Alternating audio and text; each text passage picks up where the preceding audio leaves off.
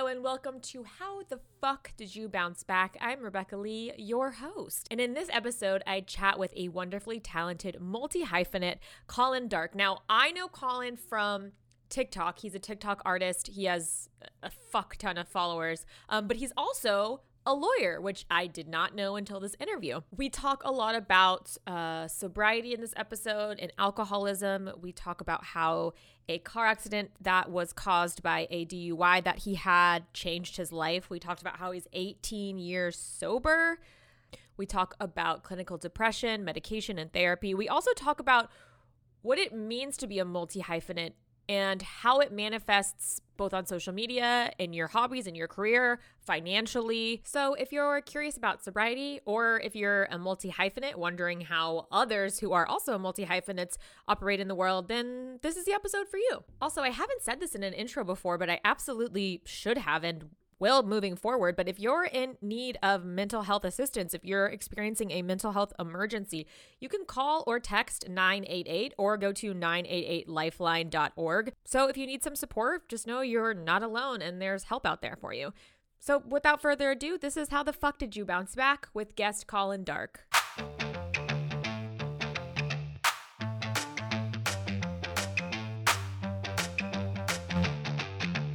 Colin, thank you so much for joining me. I'm so pumped to talk to you. Um, I know you as an artist on TikTok, and that's all I know. I know a little bit about you from what you like, what we talked about before this, but not much. So I'm super excited to get in depth and, and chat with you. So thanks. First of all, thanks so much. Of course. No, thank you. It's, and then, uh, yeah, what?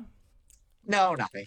It's gonna go. It's it's fun you create the forum for people to just talk. It's I'm like I just quit my job and that's one of the things. Ooh. So I'm like in my basement uh, and not interacting with people, which isn't good for me because I love to interact and talk to people. Yeah. So I'm reaching out to any human to be like, hey, hey I get it. What's up? Yeah, man. I need to be better about that uh because I will I like being by myself. And so like I will just like kick it alone for days, days, days at a time and then be like, "Oh, I guess I have to say hi to somebody." Uh so I I I'm the opposite of you. I'm like I'd be great in a basement. Uh yeah, try that. Especially you go down when it's a little dark, you come up when it's a little dark, you're like, oh, yeah. that's not good yeah. Um, okay, cool. So the first question that I always ask is Is there a low point, a challenge, a low season in your life that you can think of that you're most proud of overcoming? And can you share that moment with us? Yes. Or so series of few, events. Well, yeah, there's a few series like the roller coaster of life, which is always fun and character building which I've I've built a lot of character. I know. People are like, "You're so strong now," and I'm like, "I don't want to be. I don't want to have any more character. I have the most character I could ever have." yeah, it's like fuck off. Yeah. So I was somewhat of a jackass growing up, and youngest of five. You know, and you know, parents kind of like after three, it's like, all right, you guys win, and so no real rules, and I my initial failure. I'll go over a few learning failures. Wait, where did you to, where did you grow up? Did you grow up in Detroit? Yeah, right outside of Detroit, okay. which I grew up in Grosse Pointe, which is like the affluent suburb out of uh, by Detroit. So that I don't really have any street cred. Uh, and but I did, you know, we would go and buy liquor in Detroit, so that's something. Sure. Like and uh, so developed a drinking problem uh, in middle school and kind of uh, ran with that for a while. Was going to go. I was all into all art all the time, and that's the only class I really focused on because I, as you saw in my TikToks, I love to draw, I love to create. So I was convinced I was just going to be a famous artist. Not putting any work into it, just like creating art and then you know, showing it to like one or two people every like six months, expecting that would do something. And I was going to go to art school, ended up going to um, a local college because art school was insanely expensive.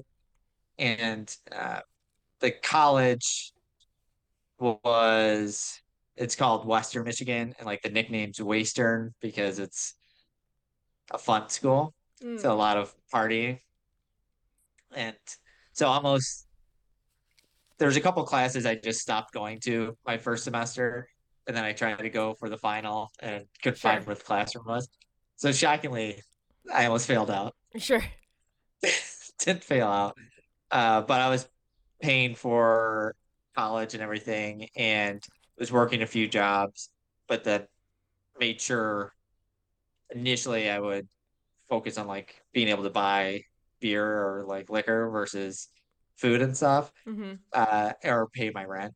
So what my first low point is I wasn't paying my rent and got evicted and had to move back home um, from college. And then that was I was flailing around in college. And then when I got almost evicted, I was able to like beg and borrow to get some money to pay for the rent. But then that was a wake up call of, oh, if I don't have a plan and I'm not working hard, this my charm's not going to really work out for me. Mm. So then I started working a couple jobs and started doing really well in school.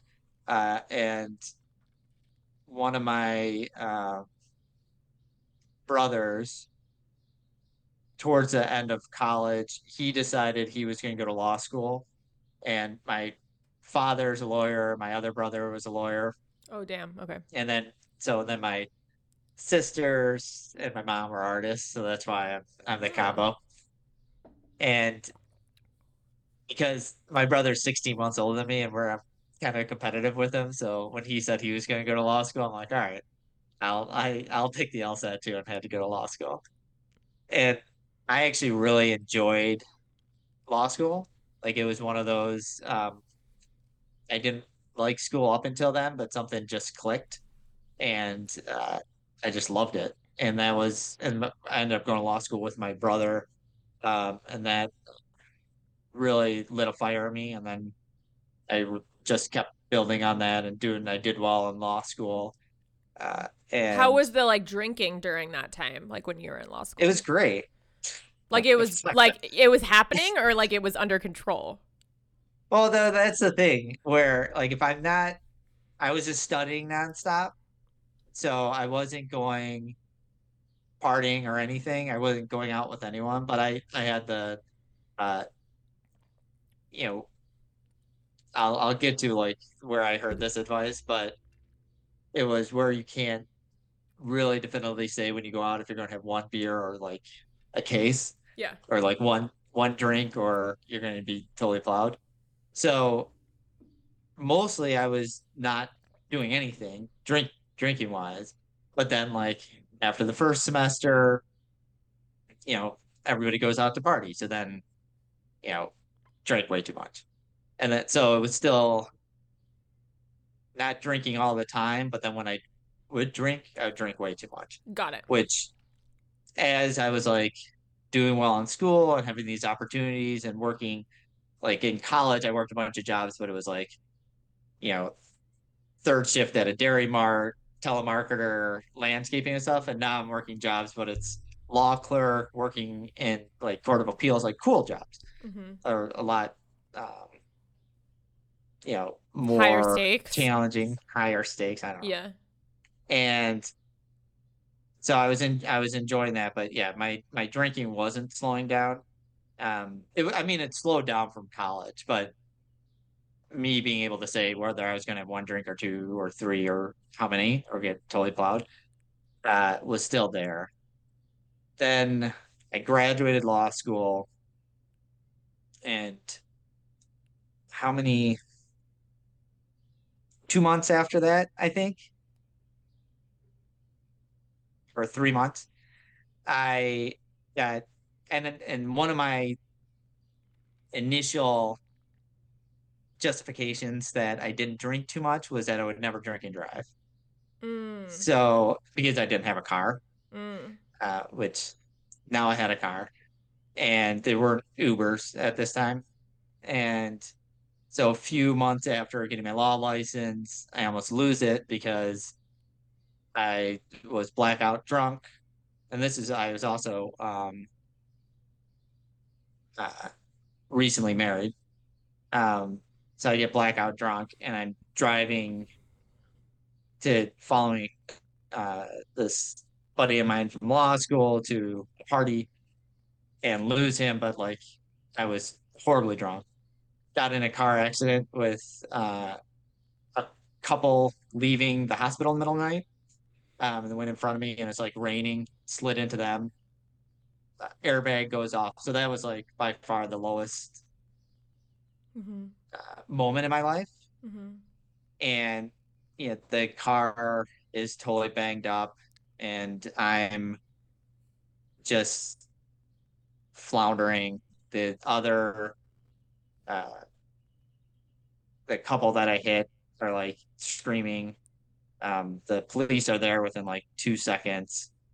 They they were slowly coming out and going onto the road because they were they just had their first child, like the baby in the the car. Oh, fuck. and yeah, so I'm uh the cops are obviously pissed at me, rightfully so. I'm asking because I heard like the baby crying, so I'm asking, um, you know, is the baby okay or is the baby okay? And they're just telling me to shut the fuck up and like, you know, handcuff me, do the surprise, the uh, alcohol test, sobriety test, and everything. Then I'm put in a, uh, you know, the drunk tank, the mm-hmm. thrown in the jail there. And then you know as you're sobering up it's just like so fucking horrible. And nobody my wife doesn't know where i am. Like i didn't have a phone. Did like didn't call. My job the next day didn't know where i was. Uh, and it was you know and then i kept asking about the child. Didn't get any word for that finally get out but like have my entire family and like all my loved ones like terrified uh, that like something horrible, something horrible happened, but like something worse would happen. And uh, so, rightfully so, I got like my life. So I had to go through all the um, rehabilitation and going to AA and uh, you know paying and getting uh, drug tests and alcohol tests and still kept my job, even though my like I didn't show up for that day. But then uh, they were super understanding and helping my wife, and still my wife, which she was understanding and like had a good support system after that, and started. You know, at that moment, like with the low point, was I knew I would never drink again, and so that was 18 years ago, and I've never had a sip of alcohol since then. Wow. And uh, it's just been one of those.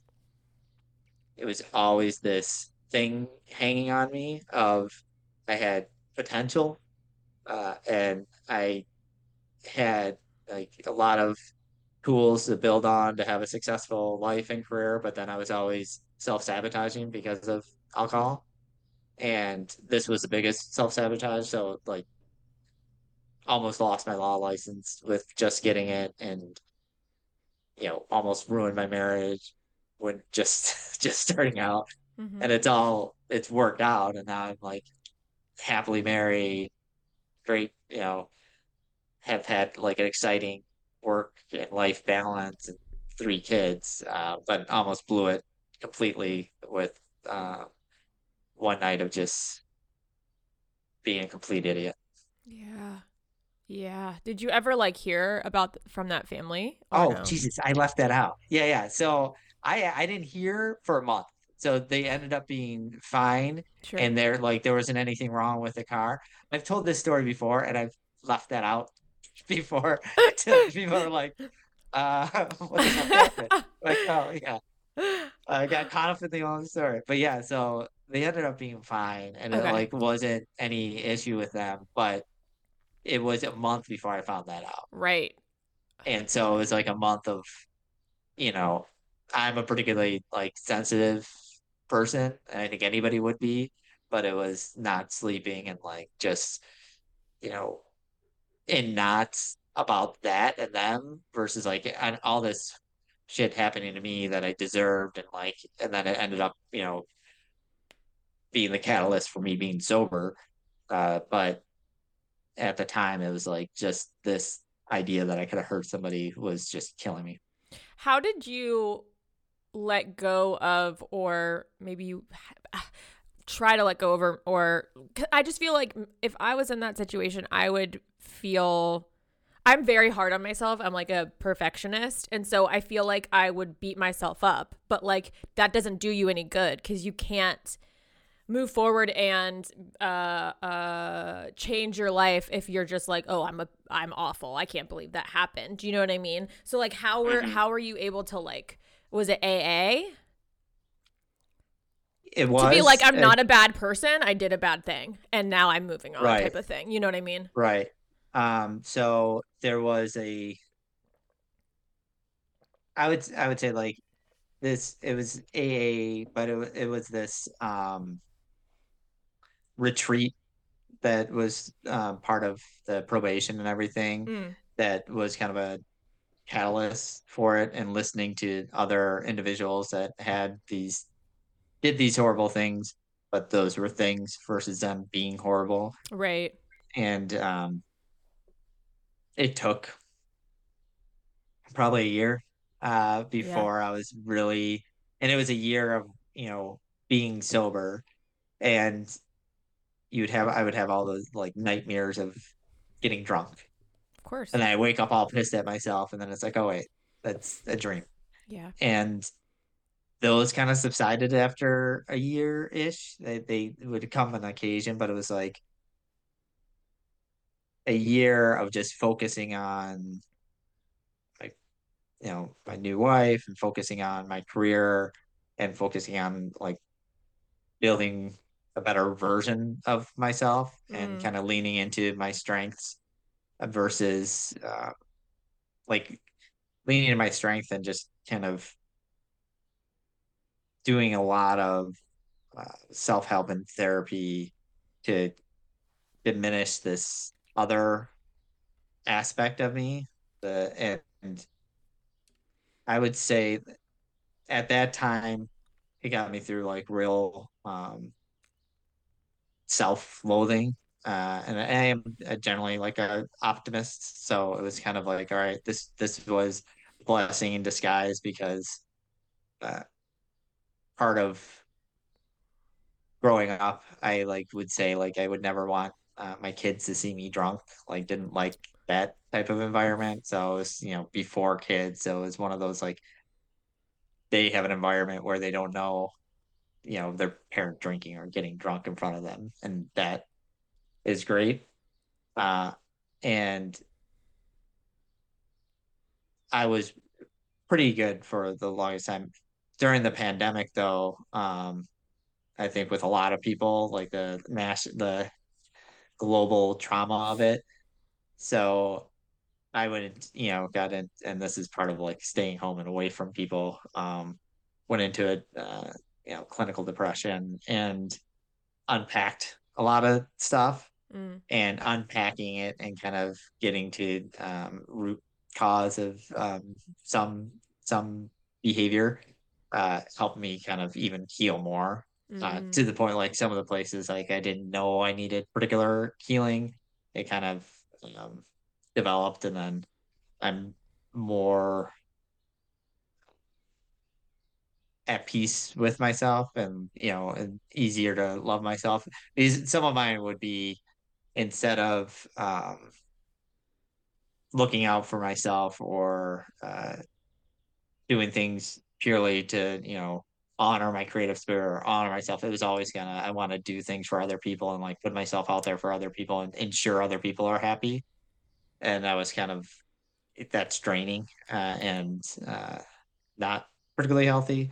And so I was kind of getting over that as well. So do you feel like so I uh, am in AA too. I don't know if you knew that. Uh, maybe you did. Uh, I, I think I saw him. Yeah, yeah, yeah. I'm like I don't know. I have like 14 months or something. Um, but thanks. Um some I I've heard some people say that like part of their obviously there's a bunch of different reasons why people drink or, or alcoholics or whatever. But it was interesting because some people I've heard were like, oh i'm a like a people pleaser. I want other people to be happy. And that played into the drinking too because it's like oh i want to ha- people to know that i'm having a good time. I, I don't want to say no to this person who wants to go out. I don't want to say no to this person who like is like here have another drink or whatever. Do you feel like that? Do you feel like the people pleasing and um the alcoholism are like related at all? Or are they like separate I, things?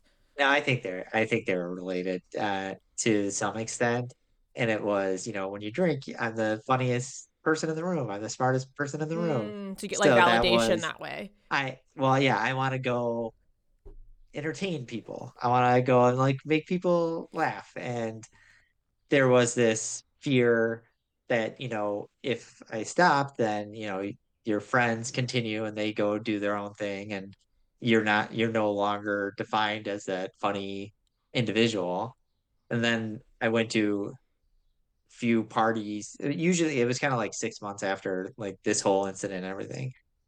And then there was this realization where, especially at this time with how old uh, my circle of uh, friends were, that they don't, re- they're not really thinking of you drinking. So I was, you know, drinking the non-alcoholic beer uh, or just Coke.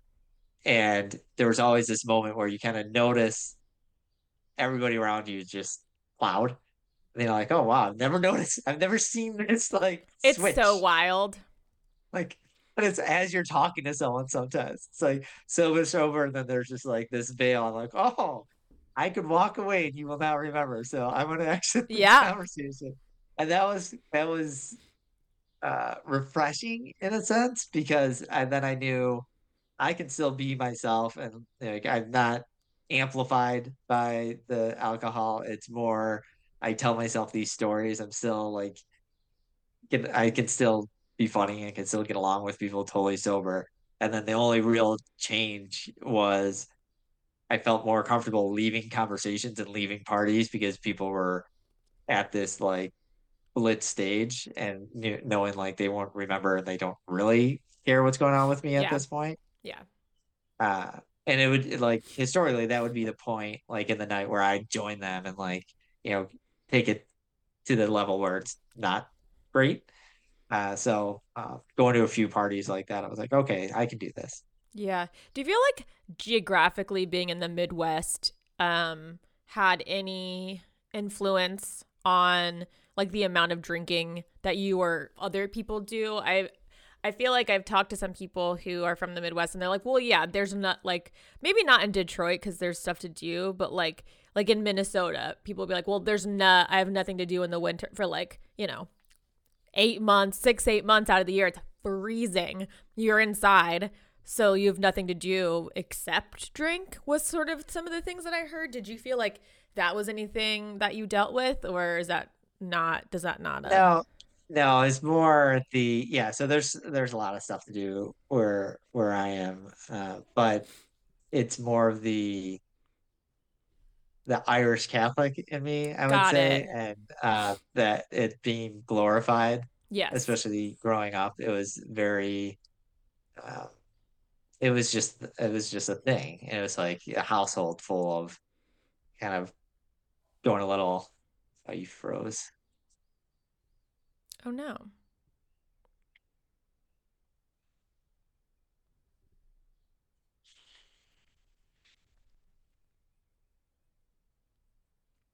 Can you hear me?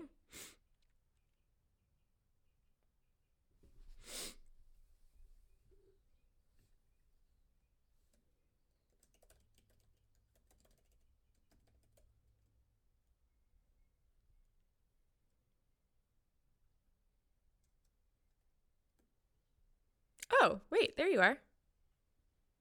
Yeah, all right, I came back. Hi. I just messed it froze. Uh, yeah. So Irish I Catholic. It, it, was, yeah, and then it was, and it was just like uh, glorified. that's yeah. that's the one, like the stereotypical Irish uh, type, uh, you know, big family and yeah. big parties and everything. So yeah, and I had this being the youngest, just having to be the wildest and kind of push push the envelope all the time. So I had to, you know, if somebody else was drinking, I had to drink a little more. Someone else was doing like thinking about doing something, I would have to do it. So it Sure. was not a very great trait that I had, uh, but yeah. I think it's a little like the competitiveness. What type of when you went to therapy was it so it came about in the pandemic? Yeah. Okay. And you were just feeling like probably like the collective of the world was feeling in like like hopelessness or like what what made you go like, "Oh, I think I need therapy." Yeah. Um, well, it was, you know, an open dialogue with my wife, but Sure. it was also it what it was it was such a different feeling than I was used to. And I, I definitely had felt it at times during college and didn't really have any tools to define it. But it was this whole like weight, um, like or a cloak just like draped over me and having these dialogues in my head that aren't me, if that makes sense. So Yeah. it's like being able to step outside of myself. And I think the art practice and um uh, kind of mindfulness kind of helps with being able to walk outside of yourself and you're like, wow, that's not me. Like I I don't have thoughts like this. I don't like get like over I would you know I'd get overwhelmed with just being on camera with people and getting angry like very easily, which I'm a super mellow non I don't have a temper at all except like if I'm driving. Uh but I had a temper and it was it was this this whole influx of and like just randomly bawling my eyes out. Mm. Again, not someone that does that. So it's like a lot of these new character traits that were not me and um you know needed to you know talk to someone that you know 24 not 24 7 but someone that deals with uh diagnosing and like treating uh, things like this. And then so and then like as I talked to her and like spoke more and spoke, you give your history and like these different uh, points of your life and just where you are right now. And it was, um, it was just greatest thing I ever could have done for myself. And you know, after a while, um, got back into my like right uh, mindset and like diminished uh, what was going on. So Yeah. now it's kind of I have to I have a set. It it was triggered then. It's like it's something that's kind of hanging out there now. So I just have to have like this routine that I have to do and stay in my uh, what I would say my true personality. Uh, but it was it was a very What weird experience. Yeah, what when you say routine, what does that what does that mean? Um, it so the uh, medication, uh, and then uh, meditating. It, it's just ten minutes in the morning getting uh, to sleep at a good time uh, in the evening and um, doing some sort of physical activity and getting outside uh, because you know it's and it's one of the, like I have to do all those things because I like will skip one of them or not do one of them and then it like you feel it you're like okay okay that was dumb so Man, that's such a great routine to have. Like, I'm on medication. I do move my body every day, but the the meditation thing I've done I've gone in and out of doing. Like I've tried different ones, mindfulness versus um like a TM, like a transcendental meditation, like but I, I have a really hard time sticking to it. Yeah so the I was using the Calm app I still Yeah. use the Calm app it's just 10 minutes which I love and I wake up early so it's like the house is to myself I'm able to do that the I would, you know, do art therapy, hmm uh, and the um, the ambidextrous drawings that you see, Yeah. like that was that's very therapeutic to me. Yeah. So doing doing those, uh, that came about with the I never like recorded and would show the the two-handed drawing, but I would do that sometimes when I was getting like overwhelmed or anxious. I would do drawings like that, and it, when you're creating art, you totally stop thinking about everything else and you're just thinking of that thing and it's very nourishing to the soul and I was I that was in law school I for one semester I didn't create any art I hated that idea and I hated that fact. So then since then I make sure like every day I do something. I create something. It could be just like a little sketch. And that that's part of my routine too. I guess I left that out but that's definitely have to be doing that because it really lets me you know, with the legal and compliance work that I do, um, it helps me shut that off immediately. And then I'm better at that role if I'm able to step away from it and not like obsess over things. Yeah. When did you start like filming it and putting it on TikTok, your art? 2019. Oh, So okay. just before. So Earlier was- than a lot of people, I would say, right? Because like 2020, I feel like was when people really got into it because there's nothing to do. yeah, yeah. Um, it was I did the Gary V challenge, which Gary Vaynerchuk put out this uh slides like 252 ways to like make content or something. Oh, And I really wanted to push my art career more. And I just started posting tons of like my work in progress and like little, you know, memes or whatever. And then I posted a couple like one-handed drawings. So th those were doing well. So then I like the it, it it actually was it came up because my son, who was I think five at the time, couldn't decide what hand he was. And I was in the kitchen with my wife and my mom, and my wife was like, "Oh, that's so weird that James goes back and forth and can't figure out what hand he is." And my mom was like, "Oh, Colin was like that too," and like so so my mom my mom was as well. Like she would go back and forth. interesting. And yeah, so then I'm like, "Oh yeah, I can draw just as well with my left hand and write with my left hand than my right hand." And then my wife was like, "Okay, sure." So that's just to Ah, prove myself. I started like I drew something, like wrote something out. Um, and then I started doing the videos. Then I did, I forget what the first video was, but like the first video when I did one, it like blew up like crazy. And that's like hugely motivating is when you start getting tons of views and just comments. And then in the pandemic in particular, people were giving me DMs or like comments saying how relaxing it was to watch me and how soothing it was. And even friends told me how their kids, like if they're acting up as you know, uh, what have you, she'll like play the video and they, it, it's calming for them to like watch just these yeah. ambidextrous weird drawings, and that's motivating. Again, I get to please people, so Sure. Yeah.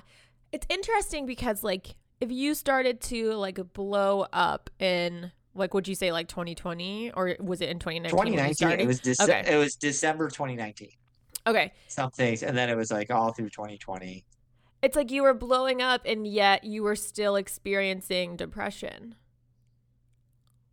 Oh yeah, Which I think is interesting because a lot of people think like, "Oh, as soon as I get this thing, as soon as I get this many followers, as soon as I get this much interaction, I'll feel better." You know what I mean? And especially at least in my industry and entertainment, it's like all we want is someone to like come to our show or watch our thing or or book us uh, on a show or whatever. And it's like, well, when you get that thing, then there's a new thing that you want. And so I'm just curious about how the the relationship between your depression and also blowing up on TikTok. uh, it's that's interesting. It's there's aspects of it that were healthy and and nice. Um, just you know, people being moved by your art and reaching out to you and having that interaction. Uh, but I I like stopped for a month um, in May, May, June. Um, stopped really posting as much, or you know, because it was it was too much of a chore and I wasn't Mm. enjoying it. So I needed, you know, a breather, and I've done that more. Like the first year, I was really just going crazy with it and enjoying it, and then it becomes a chore and then it's last thing I want is something to make it where art is a chore and part of that's really a big reason I went to law school is because I didn't want to have to live off of my art and put that pressure on just the creative process for me. And I did sell some uh, paintings in college. I didn't like the feeling, which isn't great for something Yeah. you would want to do a career for. Like I didn't like the idea of selling my work. What did you not like about it? I just it's especially at the time, I'm, I just loved this piece of art that I created. So I'm like, someone bought it, I'm never going to see it again. Yeah, yeah, yeah. Okay, okay. I think that's less now because uh, I like, you know, I can take pictures of anything and create prints of anything. Sure. At the time, like it just, you know, it was a long, long time ago. So I didn't really have that. And I'm just over it in general. You know, you know, valuing myself and, you know, this this is a skill that I have and it brings joy. It's like you can put a price tag on it. But um the so uh, like social media in general is very uh, difficult. Like I love it. I do like this interaction and meeting you and coming Yeah. across your channel and like um, there was like certain videos that resonated with me and it that's even with art like when I see art that says something in a new way that resonates with me that's that's you know nourishing and that's fulfilling. But then um, when it's becoming a chore and you have you know, a post go viral one day and then the next month it's barely any views and like getting sad about that, Mm, which is weird. And. I didn't like that. I'm like, I don't want to be like upset that I didn't get a lot of views. Like I don't particularly care. I want to produce more and I think some of it will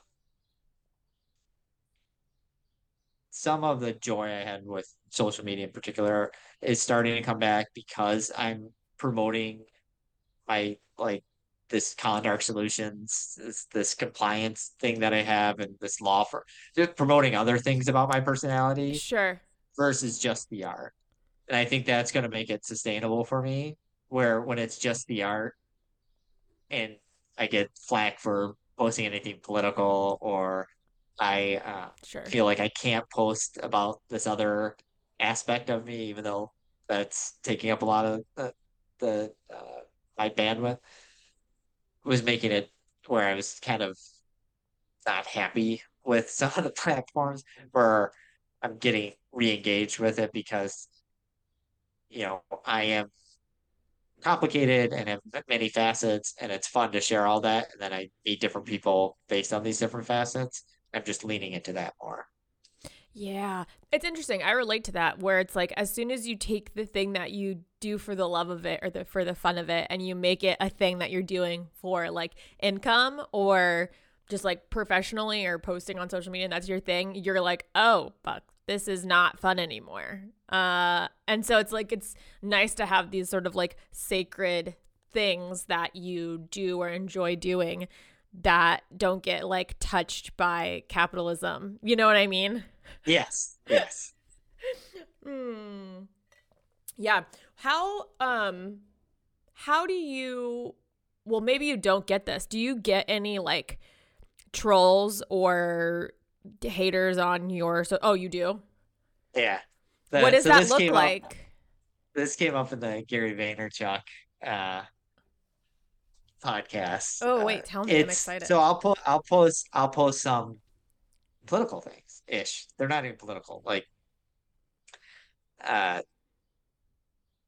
human rights type stuff. uh caring about other Oh right, that whole thing. How that's so political. Our fucking world, Yeah. man. It's like I care about other humans. and I don't like when other humans are bullied. you? So I'll post that. and there's just certain uh, groups that I care about, and uh, when I post, you know, the fact that I care uh, about certain communities, I get trolled, and it's, you know, it's uh, that anti-Semitic ones were the worst. I had like the trans rights and everything. I got some, um, and it was, you know, pretty cliche. Nothing really thought, you know, Yes. nothing that would change me or make me pause or like really put any energy into it. But then the anti-Semitic stuff was like so overly aggressive. I was shocked. Really? Yeah. And that's that's the like groups that would go into my DMs and just be very hateful. And when when we're talking about this, the other podcast, it was, you know, it's good nourishing for your soul to like when people say that they're unfollowing you because they followed you for the drawing and now like they hate you because of this. And just saying like, you know, that's on them. That's obviously their issue and their thing. So you can like send a video and just say, Hey, appreciate that you ever followed me. Uh, and you know, wish you well or what have you. Wait, you do certain- that? Oh. that was that was that was the advice. Wait, the advice is to like if someone's like, I fucking hate this group of people to reply, or, and I'm unfollowing you to reply and be like, Hey, thanks for following me. I'm sorry that you hate Jewish people. Uh, take care. Like, I'm like, how would you even? it wasn't I that specific, but that's that that was. I'm like, I would never want to might be- message someone like that. I don't want to even give them like my attention. It's like a kid where it's like you don't want to like give them attention for their negative behavior, you know? And Right. like, you know what I mean? Reinforcing negative behavior. Yeah, Yeah, exactly. so that's that that was that was so that's my mindset. There's certain like issues that I might do that. I might consider that. Uh, but this isn't one of them. And it is one of those where you have to protect your boundaries and you have to protect yourself from toxic people, especially if you're a people pleaser. And that's one area I've got pretty good at the last, I would say, eight years. And when th- that stuff happens, it's just like a quick block. I'm like, all right, whoa. Mm. And it's for me, like there's I can't like have that come in and like uh, give it any any validity by saying like, hey, mine's different, you know, and that's Sure. it's like no, there's that's the other thing where everything, you know, everybody likes the thing and uh it's either A or B or like, you know, somewhere in the middle is where it's reasonable. It's like, no, there's also good and evil. And there's also even uh someone said to me where there was a disagreement and they're like, well, I'll you know, I'll hear your side and then I'll hear their side and then somewhere in the middle is the truth. I'm like, no, it's not like a, a 50-50 thing. It's like there's my side where the truth is right next to my shoe and then their side where they're in a different fucking planet. Yeah. So it's not it's not a oh you know sane minds can differ. It's like no, Yeah. sometimes like some people are experts, some people have a little deeper substance and it you know empathy for others, and some people don't. And you don't have to try to simplify it to say uh there's it's the dichotomy of A or B. It's like there's also very complex people, very complex issues, and then just people that are off the fucking wall that you have to let them stay over there and kind of carve out and not put any weight into the silly shit that they say. Yeah, so you just uh, like you just block them and then move on. Yeah. Do you ever? I Yeah. talked to somebody who is like a pretty big like sex worker on TikTok, and she just like um goes and like puts keywords into whatever like um god damn it I don't know what it's called but like in her profile you can be like I don't want to see these words I don't want to allow comments that have these words in them and so then the comments just won't show up and you don't even have to like deal with it in count like entering your brain which is like and then i looked and i was like oh yeah like you can put in like whatever you wanted to do um let's i don't know like ugly gross whatever and like type it in and hit it and then you'll never see comments that have those word keywords in them and i was like oh love that I did not know that was there. I it's on try that. instagram too because it's so like Instagram, Instagram's where I've, I've gotten it. It hasn't been on any other. Oh. So YouTube, uh, TikTok, I rarely. Um, but uh, on Instagram, yeah. Interesting. Well, yeah, you can do keywords on Instagram too, where you never have to like see comments that are like that, which is like crazy. But also, it's like would love that because I like you know I just don't want to see it at all. I don't want it to enter into my brain in any way. You know, love it in real off. life and wear like a T-shirt that says, "Yeah." If you're gonna say this shit, just keep it to yourself. Are you on Twitter or were you or are you? I was. I feel like I'm, that's I'm the worst so. place for trolls. Yeah, but that's our. I was. I. I mean, I was like when it first started. I think, and then I'm on and off, so I don't really see that much in there. Yeah, yeah I don't like escalate. You know, there's some like I'm a little interested to like get some of the trolls going, but then I'm like, ah, whatever. I know. I posted a political thing yesterday for Fourth of July, uh, and it was really fun to go in there and just because like I'm pretty quick wit, like I'm a fucking comedy writer. Like I right, would, yeah. I highly suggest not coming into my comments saying something stupid because I will like truly run circles around your ass. Uh, but then it's fun when like other people do it for you and like you don't have to do anything and you just have someone come in and like fucking nail somebody and I'm like, "Oh, that's great. I love it when you guys just handle each other and I don't have to do anything." Yes. You just throw it out there and then it's entertaining. Yeah. Like, oh, yeah. Yeah. Let's go. Oh, that's a good point. Yeah. Yeah. Write that one down. Uh, I wish I was more of a people pleaser, to be honest with you. I'm so like the other way where I'm just like, I don't care. and I wish that I was like, I'm, I'm like sensitive, definitely. But like, also, I don't take, if someone's going to be an asshole, I'm just like, I'm not going to try to convince you to not be that. You know, I'd rather like put my attention on like the people who love me than try to change the minds of the people that don't. Yeah, so that that's where it's interesting because I am a people pleaser except to bullies. And then oh, when oh, sure. and it switch it switches pretty quickly. And so it's pretty shocking, especially like in the workplace, because everybody thinks I'm like, you know, easygoing and funny, and I'm the guy that cracks jokes in all the meetings and all that stuff. But then it's if you try to take advantage of that or you're a bully to somebody else in particular, then it's totally different person. Uh, yeah. Uh, not totally, it's still me, but then it's calling you out and be very direct, direct, sure. like that's fucking ridiculous. Can't say shit. And it it's nice because I'm not always that way. It has more of an impact when I am. It like yeah. takes people back. They're like, oh shit. Yeah, I need to get I need to get a little more of that like people pleasing, making people happy side. Uh, I would love to have a little bit more of that. Is there something right now that you're working on, like whether it's in therapy or meditation or something that you're just like, I want to be better at this thing? Um, or are you do you feel like you're in a pretty good place with your routine of um, meditation, medication, that type of thing?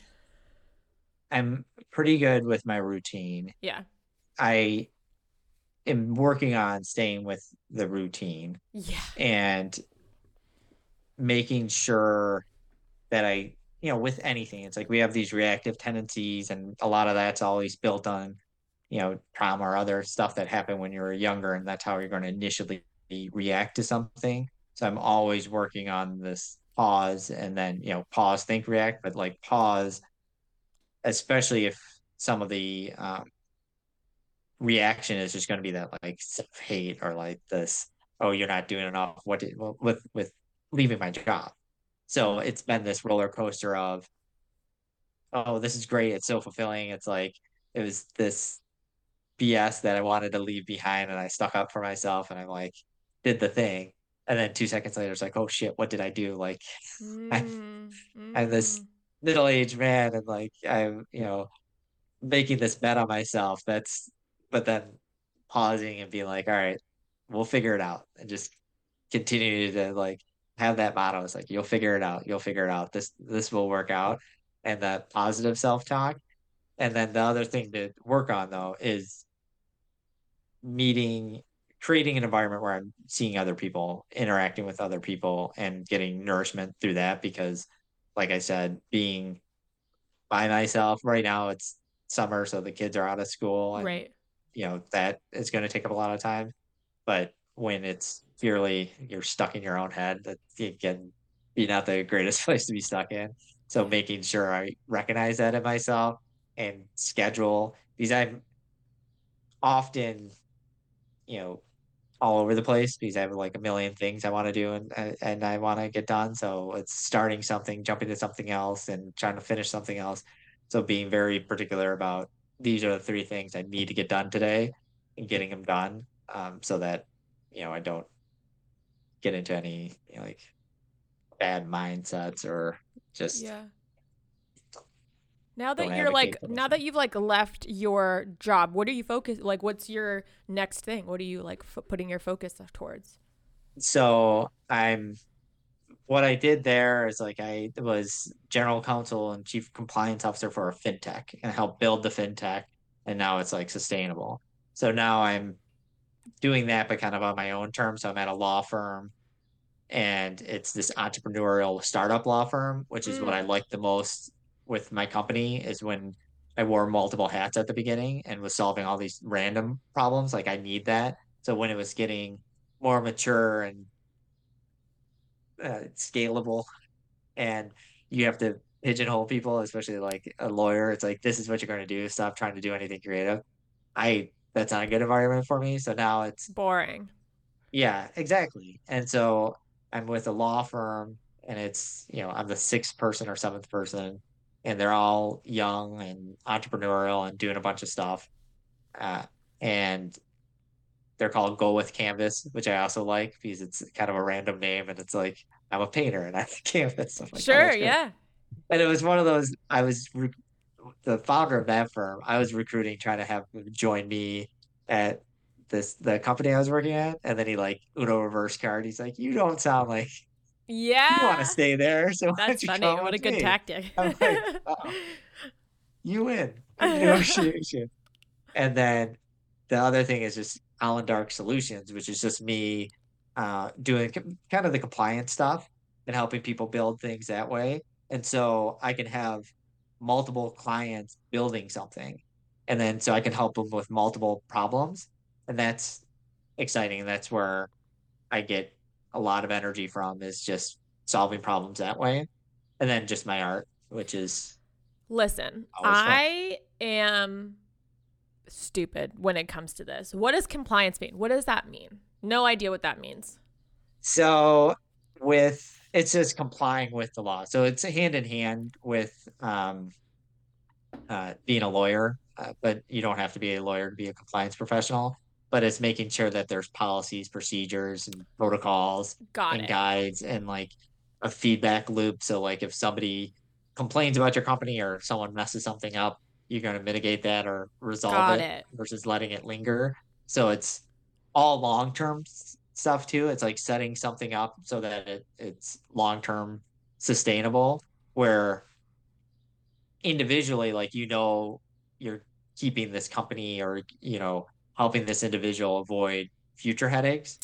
Got where it. at a corporation, it's often like very driven, and you got the CEOs wanting to move, move, move, and like make a lot of money. So the compliance and legal professionals that are long term risk mitigation, it's hard to see their value uh, until something comes up. So until mm. like there's a huge issue, then it's like, oh, okay, we're avoiding this huge issue because you put these things in place.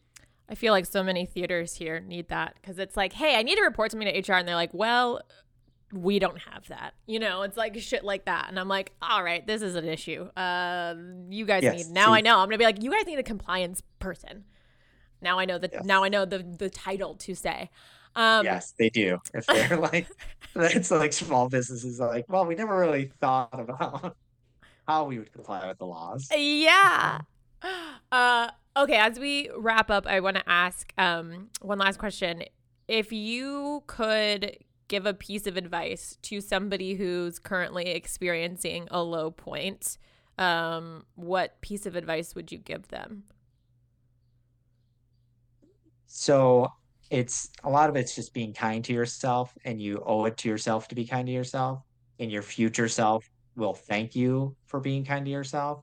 And when you're in this low point, you get kind of manipulated by your internal mind and this negativity bias that we all have and it's you know it served you well when we were cavemen and we thought, you know, something bad's going to happen, so we're not going to do it. So we avoid the trees because there could be a tiger. And those are the people that survived, and that's where we are now. So you're going to have this instinctual negativity bias, and you have to avoid leaning into that. You got to name it and say, like, when you're doing this um, self hate or going down the spiral of doubting yourself because you're you did this thing, remind yourself that this is instinctual. You have the negativity bias, and there's so many great things that can come from you, and this can be your wake up call or your path to something better for your future self, and really get into the visualizing like this is your future self and how you would be happy if you just stopped doing this or started doing this and give yourself patience and give yourself room to grow into that and surround yourself with people that are going to be cheerleaders. And you know you get like a board of directors internally where it's positive people that bring other things to the table that you can talk to and get feedback from that's healthy and helpful. And avoid some of the people that like love to wallow and, and be negative because if you're in a low point that's not going to serve you and you need to honor yourself and serve yourself to kind of build off of that yeah uh that's so well put um thank you so much for giving me an hour of your time I really appreciate it. Oh, uh, one last question. I'm I don't know why I didn't ask this before. How was how did your family deal with him? Like, well, here's one really big question right as we leave.